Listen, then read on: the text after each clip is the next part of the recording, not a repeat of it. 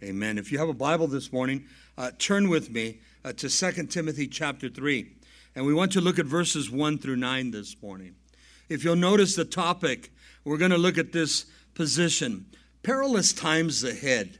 Now, it's a King James word, and you're going to see the various translations uh, that the word perilous brings forth. But what Paul was talking to uh, Timothy as he writes this beautiful epistle, he speaks to him in this area of perilous times. Uh, the easiest translation uh, it is to say hard times. And you're going to see, uh, I'm going to read out of one of my books that the various translations that we can look at this word, uh, kalepos in the Greek. But as Paul was in prison, this is his second imprisonment. He's in Rome, and I want you to think of the oppression of Rome uh, upon the early church. It was devastating. And, here's Paul looking at Roman soldiers that would have been shackled to him every day. In fact, usually they, they were shackled to Paul. At least one prisoner uh, would have one guard, and it would be for a four hour period, and then they would change. What's interesting is you study Paul's letters, many of these uh, that were he was shackled to, they came to saving grace. But yet Paul saw uh, the times of Rome here, how vicious it was, how much it was perilous times, the hardship, the pain, the anguish. And then we know that Paul never comes uh, out of the second imprisonment. We know that Nero has him beheaded. And so the times that he was living in, Paul assumed, as did Timothy and Titus, you know, all the early church, they assumed that this was the last days. Nero has to be the Antichrist. The oppressors are Rome. And here we are, as I shared, 1950 plus years later, and we still see the evidence of the last days. In Matthew chapter 24, the disciples came to Jesus and they asked him, What will be the signs of the times concerning the last days? And Jesus goes into this, this whole position. There'll be, you know, earthquakes, famines, pestilence, wars and rumors of wars. Well, we have seen that for the last 2,000 years. But here now, Paul speaks about specific perilous times, hard times and then he speaks about men and women that were also considered perilous. The evil that we see uh, today. And so we're going to describe some things and we're going to, you know, break down this word perilous in verse 1. And so go with me to 2 Timothy 3. Look at verse 1 now. Paul says to Timothy, But know this, Timothy, that in the last days perilous times will come. As we mentioned already, Rome was a strong oppressor upon the early church. Paul, you know, received that from Rome. So did Titus and so did Timothy. The early church was under such oppression. And so the last days was for them then. But what about us today? Paul was speaking about the present, and here we are as we shared 1950 plus years later. Are we looking at perilous times right now? Are they going to get worse? And I believe so as we look at the book of Revelation. But let's look at perilous times. The word perilous, Dr. Ralph Earle, a Greek scholar that I love to read, he says that the word perilous is kalepos in the Greek. And basically it means hard times. That's the best and the easiest translation. Hard times. And here's the rendition hard times to deal with, difficult times to deal with, hard times to bear with, hard times that are going to be painful, times at the end. In fact, Dr. Earle says that uh, here the rendering in the text from verses 1 through 9 harsh times. And here's another translation fierce times. And we're going to use this in one of our uh, verses this morning savage times. Look around us. All we have to do is turn on, you know, the local news and then see the nationwide news. I mean, we're living in savage times. If you see what's going on in our own sister country right here, in Mexico, in Juarez, we're living in savage times. People killing, beheading. It's becoming a way of life out there. And so Dr. Earle says, you know, not only harsh times, fierce times, hard times, but savage times. But what about our nation right now? Another word to translate perilous times, stressful times. We see the word stressful. Look at our economy. Everybody's concerned. Look at the foreclosures on houses. Look at the banks that are bellying up and more that are coming.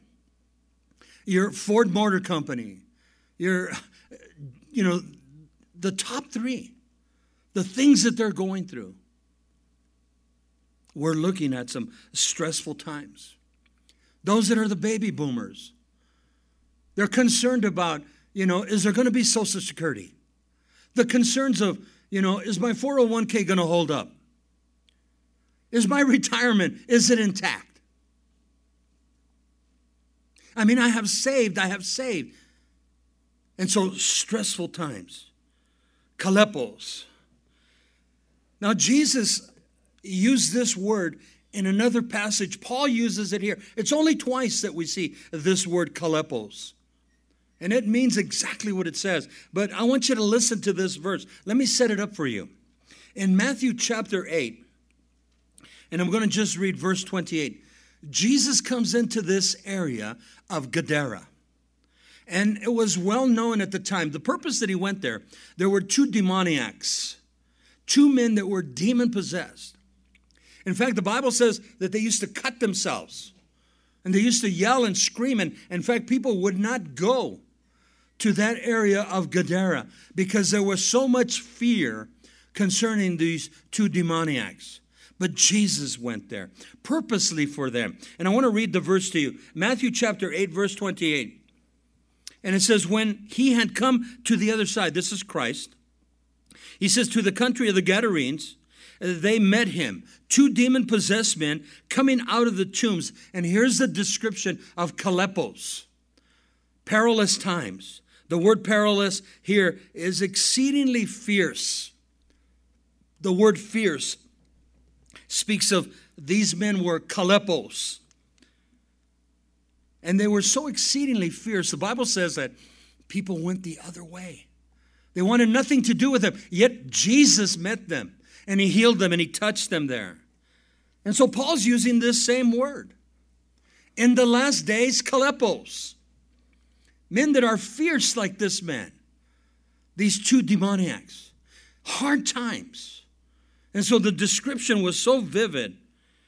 And we're going to see, again, look at what we're living in right now. This is stressful times. I mean, who doesn't think, am I going to have a job next year? Am I going to foreclose next year? Am I going to have to, you know, go bankrupt? And you begin to think of these things, and see, it happens to the just and then to the unjust. The Christian is not exempt. So we're living in perilous times. And so in verse 2, he begins to describe these type of perilous people. These type of wicked people, evil people, stressful. They brought stress into the early church. He says in verse 2 For men, and here's the key, will be lovers of themselves, lovers of money. They will be boasters. They will be proud. Now, there's nothing wrong with pride if we have good pride.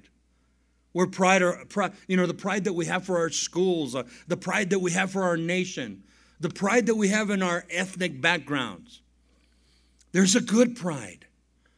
But he speaks about a different pride here, a, a pride that puffs up a pride that becomes arrogant.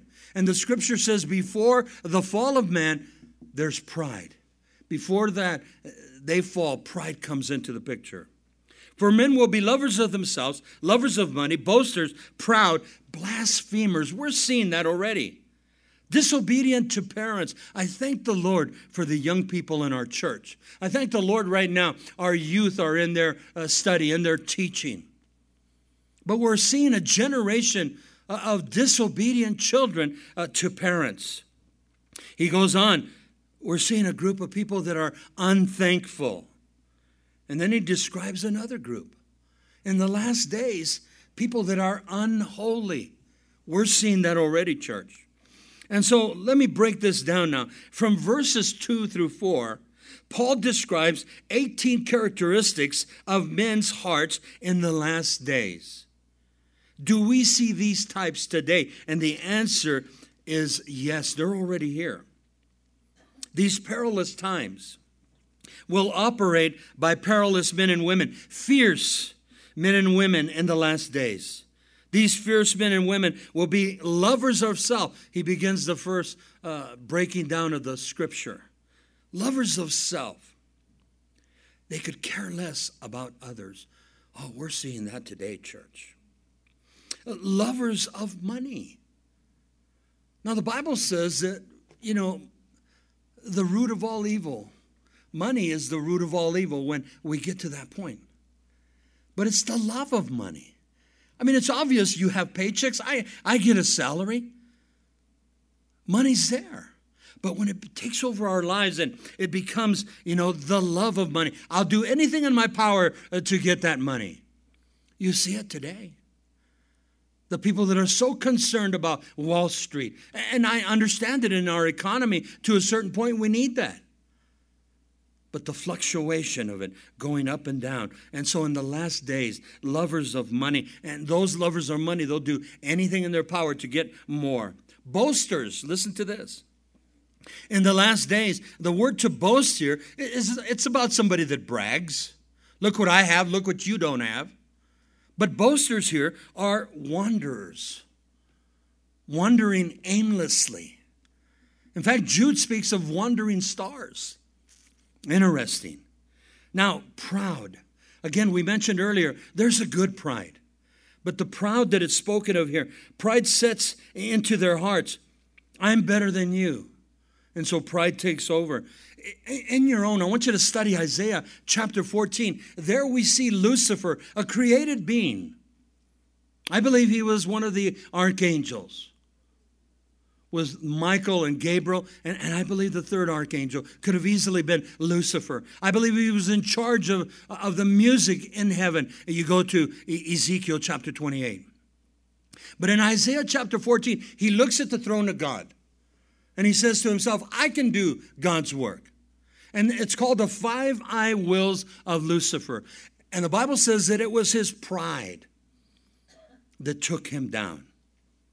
And so pride that sets in the heart I'm better than you.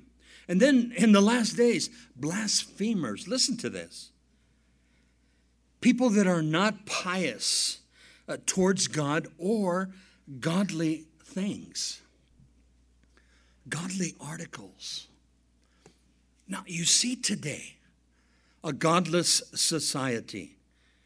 People that do, there's no concern. They will blaspheme God, they will blaspheme the church. But I think one of the things that grabs a hold of me, if you've watched the news, doesn't happen constantly, but I don't understand these renegades, these young uh, skinheads, they call themselves Nazis, and many times they'll go into cemeteries and they desecrate, they knock over headstones, they paint swastikas. I don't understand them going into a synagogue or a house of worship, any house of worship.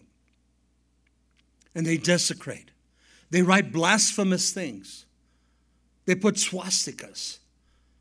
And so these are blasphemers, as the scripture says. Are we seeing this today? And the answer is yes. They're not pious towards God or the things of God. And here's that other one disobedient to parents. Are we seeing this today? Yes. Disobedience is, is one of the, the main factors with our young children today. Towards their parents, listen, towards authority, they could care less.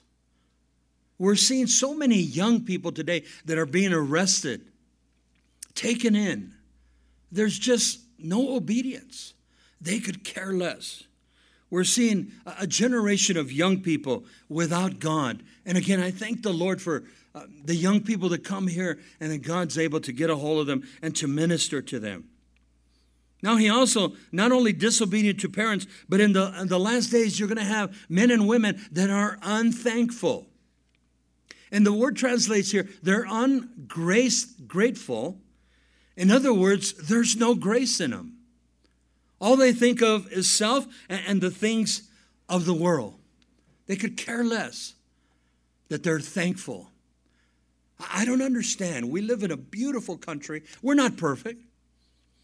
I love our country. I love our flag. I don't understand when somebody burns our flag and, and, you're part of the United States. If that bothers you so much, go to France.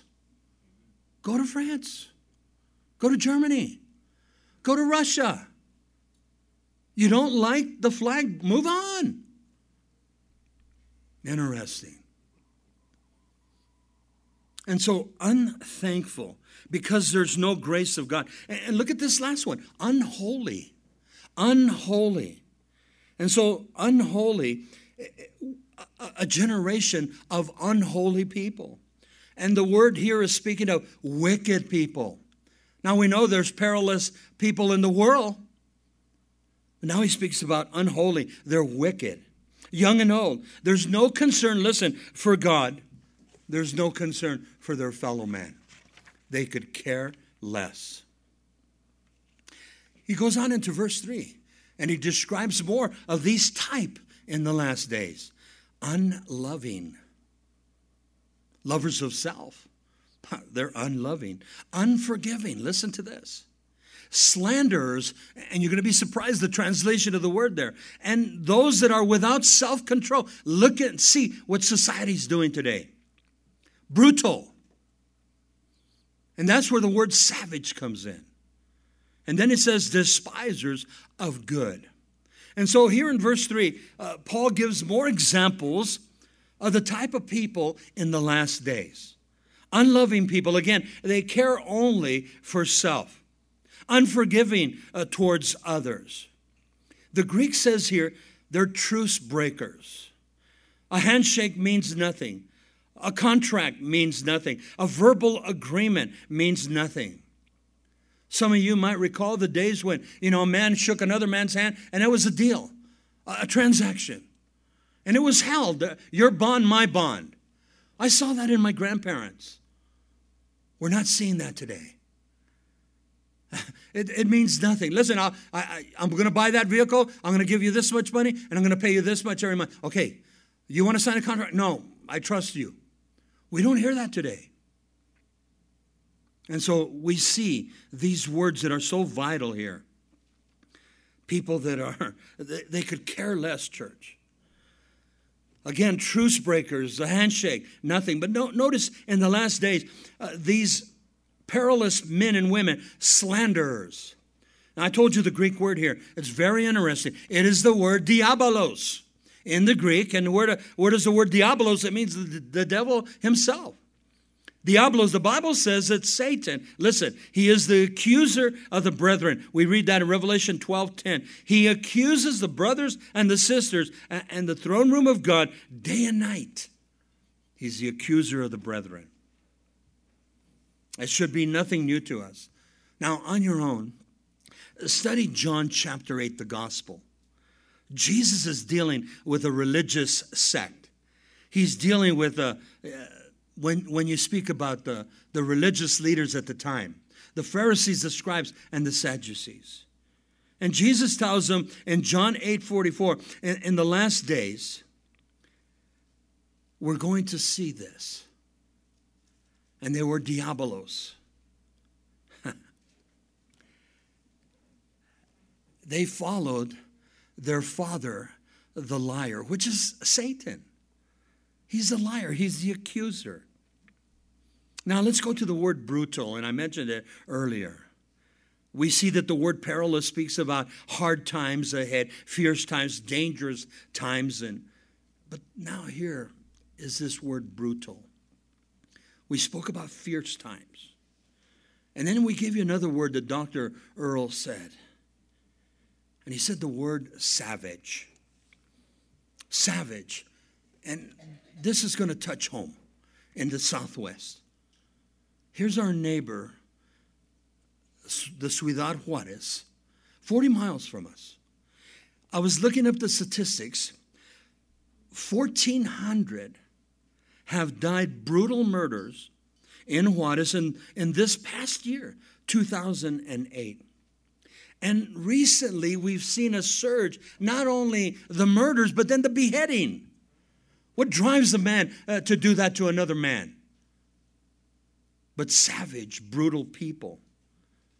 And so, one of the things that's going on in Juarez, and the, this was in this morning's paper, I saw the blog last night. They've already, the cartels have already uh, placed notice that they're going to start killing off children in the schools and kidnapping and kidnapping parents that or that teachers and children and then if they don't get what they want then they're going to start killing them already the people in Juarez say we're not going to send our kids and you can't blame them and then here on our side of the fence, nobody wants to go to Juarez anymore. Nobody wants to go to Palomas anymore. Not even to go get a bite to eat or for, you know, medication some people were going. We're living in brutal times. I'm not talking about Los Angeles. I'm not talking about New York. I'm talking about Juarez. It's 40 miles from us. I mean, we've been down there many times. These are brutal times. And so Paul spoke about this. In the last days, look at the, the last description of verse 3 despisers of good. Are we seeing this already? despisers of good.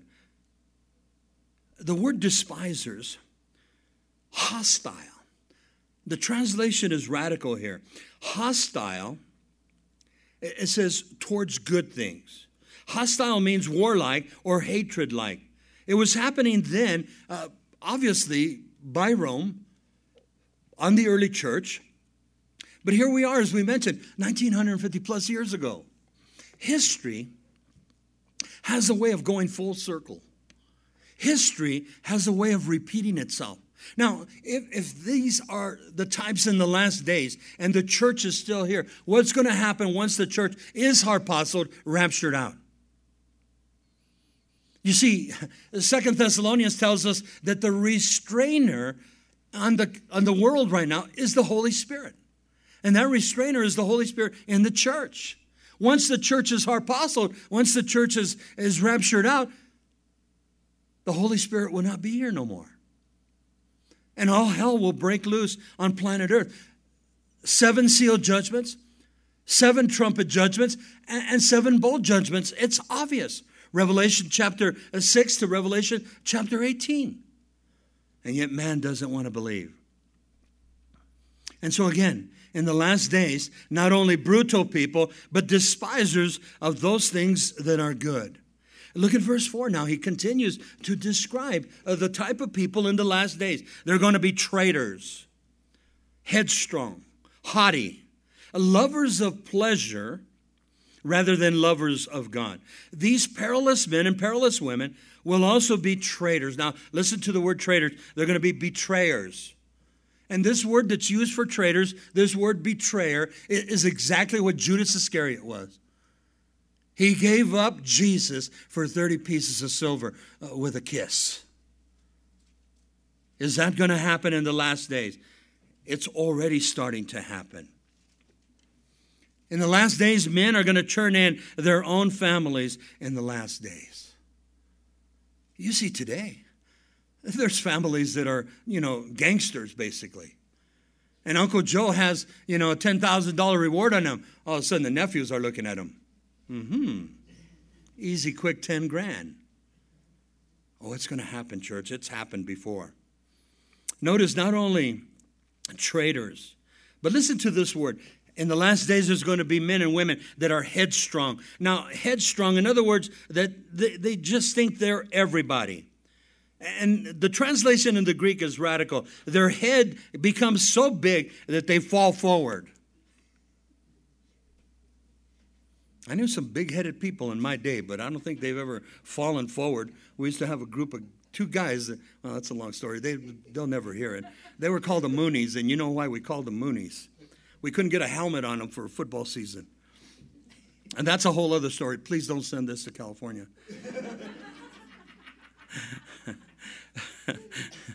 Bob, stop it. Headstrong. Heads that are too big, they fall forward. It goes along with a haughty spirit. Listen, inflated spirit, a conceited spirit that speaks of a haughty person, a prideful, a big bag of wind, and God's going to topple them over. God is going to topple them over. And then it speaks about in the last days, listen to this lovers of pleasure. We, we see that today, church. Lovers of sexual, lustful desires. We see that everywhere now rather than lovers of God and the things of God. Paul saw these in the times uh, of Rome there, the first century. Are we seeing it today, 21 centuries later? And the answer is yes. Notice verse 5 now. And again, more description of these perilous men, perilous women. And this group here, it's obvious they're in the church in the last days having a form of godliness, but denying its power. And from such, Paul says to Timothy, from such people, turn away, run away from them, stay away from them. These perilous men and women, they're going to have a form, listen, of godliness, an appearance of godliness. They look like Christian, they act like Christian, they speak Christianese, but listen to what it says here they deny its power. There's the key, church. The word power that's used here in the Greek is the same word that's used in the book of Acts, chapter 2, when the power of the Holy Spirit came. It's the word dunamis, a dynamic power. Denying, notice what it says, its power. In other words, they rejected this dunamis power of the Holy Spirit. They're not saved. They're not filled with the Holy Spirit of God, but they're in the church. And Paul says, from such people, avoid them, stay away from them. Now, some might ask at this point, and I would bring the reference forward. But, Pastor Bob, don't we have to minister to them? Yes. Shouldn't we reach out to them? Yes. But you said avoid them. Avoid the things that they bring you into contact with. If you know your friends are still doing drugs and, and you know still drinking and still carousing with men and women, stay away from them. We're in the world, but we're not part of the world. I told you in my testimony, I tried to go back to the bar and, and you know I wanted to go witness. I wasn't going to drink anymore. Eventually, I was asked to leave the bar because I would take my Bible and I would sit it right there on the counter. And I'll never forget, uh, the bartender. He says, Bob, I've known you for years. He says, You're welcome, but you need to take that book out of here. You're scaring my, my clients. And I said, You know what? If they don't want that book, which I, you don't want Jesus, then you don't want me. There has to be a separation, church. Having a form of godliness, but denying its power, the power of the Holy Spirit, because they're not saved, from such avoid. If you don't avoid them, listen, eventually they're going to bring you down. Eventually they're going to bring you back uh, to that place of, of Egypt. They're going to bring you back to that place of Babylon. Listen, they're going to bring you back, it says, like a dog that goes back to his vomit. Before you know it, and there's nothing wrong with going to a ball game, there's nothing wrong going fishing. But your friend calls you up says, Hey, I got the boat, let's go fishing on Sunday. Oh, all right, that's cool. Haven't been fishing for a while. Okay, the next Sunday, hey, I still got the boat. Let's go again. And then the next, all of a sudden, five, six Sundays in a row, you're going fishing. i tell you what, the enemy's winning. The enemy's winning. I, lo- I love to go watch a good ball game just like anybody else. But let us not neglect the things of God. And so we're beginning to see this. And, and if you hang with these type of people, they're going to draw you in. Little by little by little. Paul says, avoid them. And look at verse 6 now. For of this sort, these men, these women in the last days that are perilous type people, for of this sort are those, and he's speaking about the men here, who creep into households and they make captive of gullible women loaded down with sin. They're already in sin and they're led away by various lusts. So Paul's describing these type of perilous men in the last days. Listen, they're going to creep in uh, to houses. Uh, the Greek word is strong here. How are they going to creep in? They're going to worm their way into the house like a little slug or like a snake. Now, listen, they're going to slither in on the slime that they are, and then the women are going to fall trapped to them. And so, what to do once they win their way into the house, into the lives of those in the house, they will make captive of these gullible women. And the Greek says they will capture, listen to the translation, foolish little women bound with sin already. Now, uh, the caption of little women is speaking of young women. Young women that are just starting out in their sin natures. And all of a sudden, these men come, and the sin nature progresses and gets greater. And before you know it, you know, they're not teenagers anymore. Before you know it, they're not even young ladies anymore. They're already mature women steep into their sin. Little women, already with sin, then it says, they lead them away with various lusts the Greek says they drive them away with motley lust. The word motley lust means many desires sexually. Men and women today believe the lies that are being fed to them. You see, we have a generation of people that are growing up with a Hollywood scene, that are growing up with the movie industry, the music industry, the television industry, and you know, we're all susceptible. And there are good things out there, but we begin to buy into the lie. Look at the commercials, men. You know what I'm talking about. Coors brings out a commercial. Budweiser brings out a commercial. And why is it they, they, they, always bring out these women that are gorgeous, that are beautiful, and the men that are beautiful too? Where's the big bellies with the beer? Huh? That won't sell. Where's the bloated stomachs that, that have cirrhosis of the liver and the jaundice? It won't sell. They bring out these men that look like Greek gods and the women that look like Greek goddesses. And you go, oh, they're dancing. Oh, I want to do that. And then their lavish cars, their lavish houses. But what the ads don't show you, what the television commercials don't show you, is the accidents that occur because of drunkenness, because of DUIs they don't show you the rehab centers. They don't show you a drunk tank where everybody's vomited over each other, gone to the bathroom on themselves, fighting among themselves. It's reality. Show that in your commercial. It won't sell the product. This is what's happening in the last days. Oh, they show the beautiful cars and, you know, they show the, uh, the beautiful, there's always a, a house that's by the beach. Come on, we're in the Southwest. We don't even have a house by the Rio Grande. But you buy into these things. And we think their toys are, you know, oh, we got to have that one. Oh, we got to have that one. They all have boats and they all have motorcycles. They all have this and that. Uh, uh, what, what do they work? They don't show broken marriages. They don't show battered wives. They don't show children that have been abandoned because of alcohol. Listen, I've, I've covered all that uh, being a police chaplain. I've gone over here to, uh, you know, the hospitals. I've buried a couple of my own friends. Their bellies are sticking out, hard as a rock, yellow jaundice, their eyes are yellow. They won't show you these things, church. They will not show you these. These type creep in uh, to the houses. And we, we, we see the, uh, you know, the commercials and we see the ads and we see all these things and we think that's life.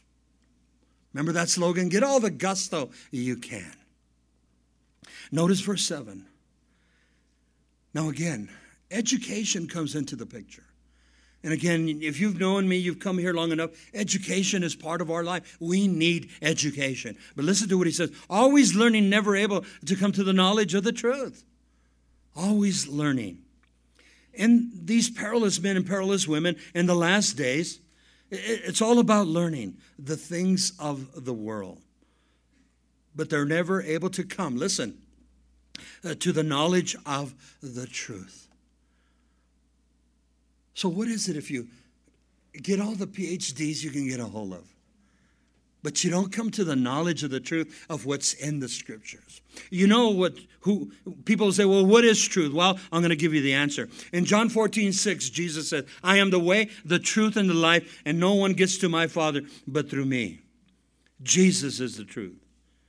They have all the knowledge and the wisdom of the world. Again, we understand television and movies and magazines and the music industry more than we do God's Word. But do we know Jesus? Do we know Jesus? I have all the education. I have all the uh, technical skills. I have all the trade skills, but I don't know Christ. You know, I graduated top honors. I graduated from Derive. I mean, I graduated. I'm the best electrician. I'm the best carpenter. I'm the best plumber. Praise God. But do you know Jesus? Do you know Jesus? Jesus said, I am the way, the truth, and the life. Remember what Jesus said? What does it profit a man uh, to gain the whole world, but to lose his or her soul? You got all these accomplishments. I don't know if you've ever been to a businessman's office, and you know, I've been to several, I know several, and you know, you go in, I go, wow, man, there's no room to paint. So many awards, so many. I go, good. Do you know Jesus? And the men that I know and the women that I know that have businesses like this, they know Jesus. They know Jesus because I've shared with them, others have shared with them, and I'll tell them point blank all of these awards are meaningless. Are meaningless unless you know Christ. Unless you know Christ. Again, look at verse 7 always learning and never able to come uh, to the knowledge of the truth. And then in verse 8, it seems that Paul, in the second letter, has been naming people, hasn't he? And he had named Hymenaeus and Philetus and Alexander. And now he speaks of these two men, Jannes and Jambres. Look at verse 8. Now, as Jannes and Jambres, they resisted Moses, so he's taking us back to the Old Testament, so do these also resist the truth. Men of corrupt minds, these are, uh, again, in the last days, these perilous type of people men of corrupt minds disapproved men concerning the faith. And so he uses the, uh, the example here. I want you to turn with me. Go to Exodus chapter 7. These two men, Jannes and Jambres, in Jewish writings, are presumed to be the two men in Pharaoh's court in Exodus chapter 7 who opposed Moses when he came and, and told Pharaoh, Let my people go. And it's the story of the staff, remember? And remember, these two gentlemen, uh, they come and they have their staffs and they all turn into serpents. But watch what happens now. And so in Exodus chapter 7, look at verse 8. Then the Lord spoke to Moses and Aaron, and he said, When Pharaoh speaks to you, saying, Show a miracle for yourselves, then you shall say to Aaron, Take your staff, cast it before Pharaoh, and let it become a serpent. And so Moses and Aaron went into, uh, into Pharaoh, and, and, they did so just as the Lord had commanded. And Aaron cast down his staff uh, before Pharaoh and before his servants, and it became a serpent. But Pharaoh also called uh, the wise men, the sorcerers, uh, so the magicians of Egypt, and they also did in like manner with their enchantments. It's always interesting to me. Uh, God has his miracle signs and wonders, but so does the enemy. Make sure when the miracle signs and wonders that they're of the Lord. They're of the Lord. Satan has power. The demonic realm has power. Paul writes to the Corinthians, they become angels of light.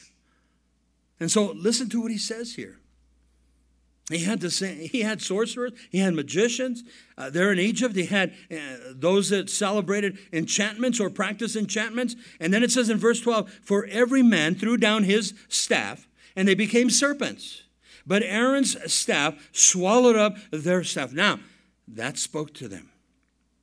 Because up to that point, you know, Pharaoh's magicians, Pharaoh's men, they had done this before. It was nothing to turn in the staff uh, to a serpent, but Aaron's staff, the rod that became a serpent of the Lord, it swallowed up the other two serpents. Uh oh. And you all saw the Ten Commandments. It's beautiful. And so every man threw down his staff, and they became serpents, but Aaron's staff swallowed up their staff. And Pharaoh's heart grew hard, and he did not heed them uh, to the Lord had said. He did not let God's people go. And we see the 10 plagues. And remember that same staff, he takes and he touches the Nile River, and it turns into blood red. You see, God has these miracle signs and wonders Satan has them too, but they're temporal and they're weak. And so these men, uh, Jannes and Jambres, they opposed Moses. So will men in the last days, perilous men and women. They're going to oppose God, God's servants, and God's word. Now, let's go back to verse 8. I want to touch a little bit more.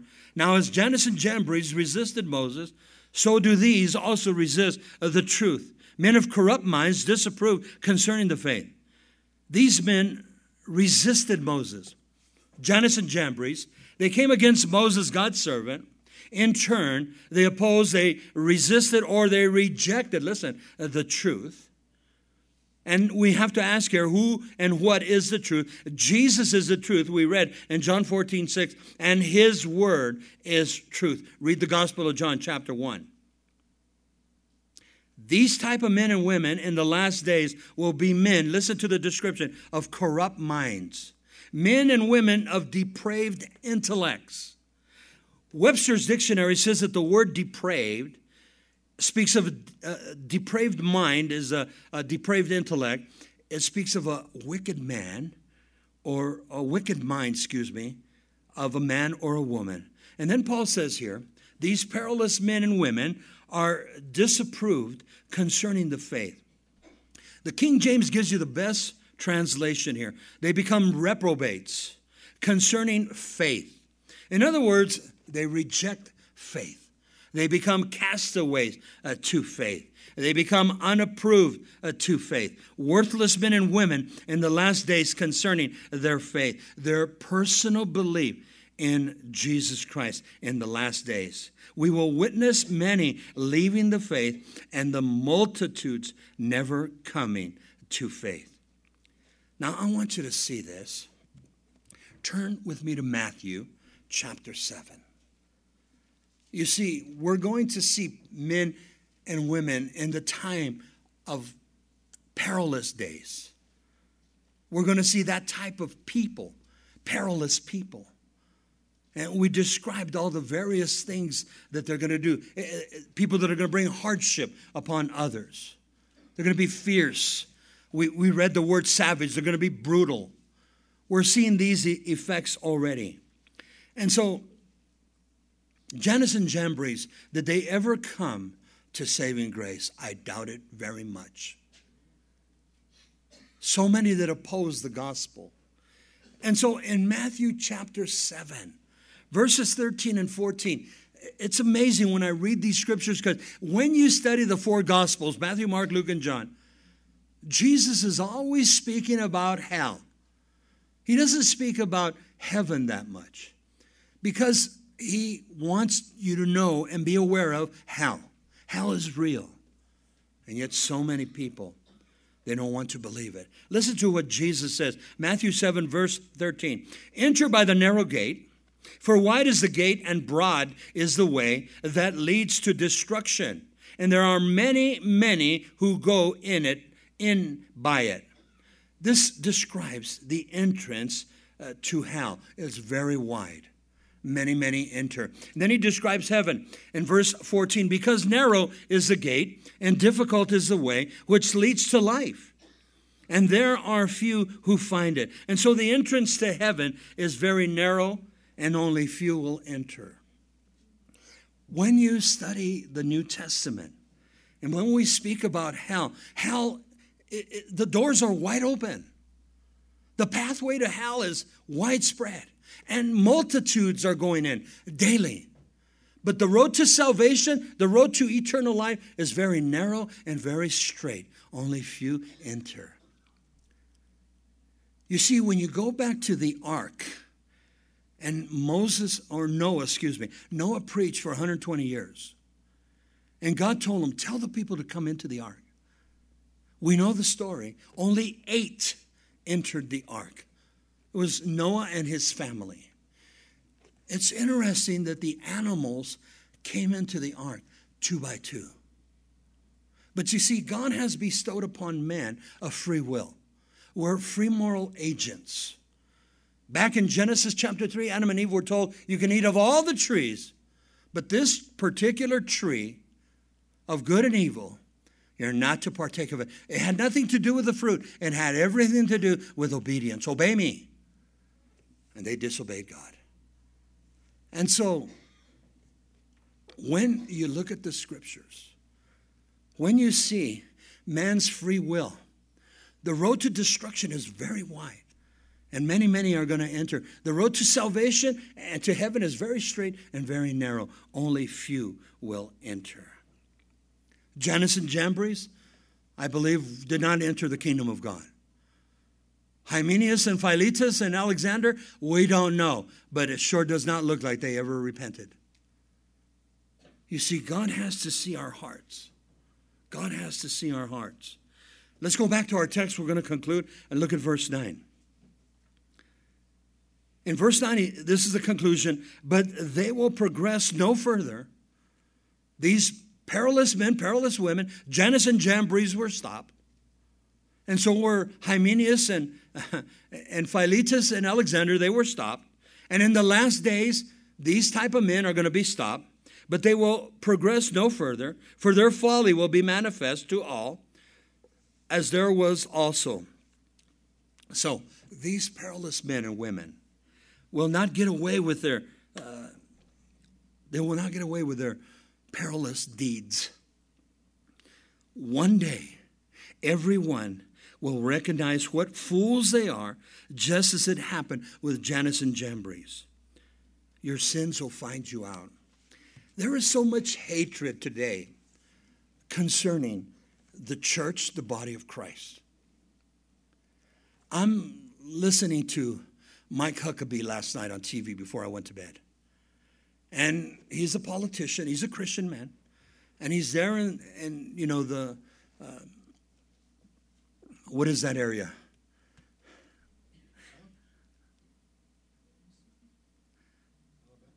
No. See, I lost it. This is what happens when you get old. Where the president lives. Give me it. There you go. I knew you knew it. This Mike Huckabee, golly. I had it all set up. It was perfect. Mike Huckabee was saying there is so much corruption in D.C. And every Christmas, there's a push. Let's get Christmas out of it.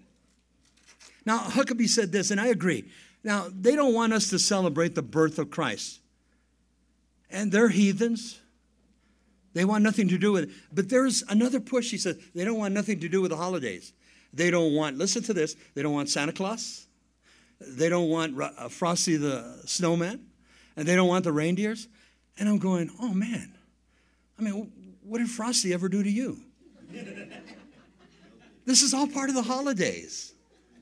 You know, but th- this is the type of people evil. Evil. And right now, the church is here. What's going to happen when the church is gone? Let me read to you real quick. We're done. But these three verses Numbers chapter 32, verse 23. But if you do not do so, then take note you have sinned against the Lord. And here's the key and be sure your sin will find you out. We cannot hide from God. In Romans 3:23, all have sinned and come short of the glory of God. Romans 6:23, for the wages of sin is death, but the gift of God is eternal life in Christ Jesus our Lord. But I like this. In Romans 10 13, Paul did not leave it, you know, alone. The wages of sin is death. We go back and we know because of Adam and Eve, all men are born with Adamic sin. But in Romans 10 13, those that call upon the name of the Lord, listen, shall be saved. God always makes a way of escape. God always makes a way of escape. But one day, I believe God's going to take the church out. One day, the tribulation is going to start. One day, there's going to be a man called Antichrist. He's going to be a type of Antiochus Epiphanes of the Old Testament. He's going to come into office, and right now, our world is ripe for a world leader that'll bring in the answers to the economy, that'll bring in the answers to the political scene, that'll bring in the answers, listen, to the religious scene. The stage has been set. Perilous times were in the time of Paul, but perilous times have been for the last 2,000 years. Jesus said, If you see these things coming, take heed, look up, your redemption draws near. Let's all stand. We'll end with a word of prayer. Father, thank you, Lord, for your goodness and your grace, your love and your mercy. Lord, I pray that each person here this morning that they know you lord. And if they don't know you they need to come to the cross. Not to calvary chapel and not to pastor bob but they need to come to the cross. Jesus said i am the way the truth and the life. No man gets to my father but through me. Lord i pray that you would bring a conviction to those that are here that don't know you. Those that would be listening to the cd later that don't know you Father, bless your people as they've come, Lord. Father, bless the offerings. As you've given to us, we give back a portion. And it's in Jesus' name we pray all these things. Amen.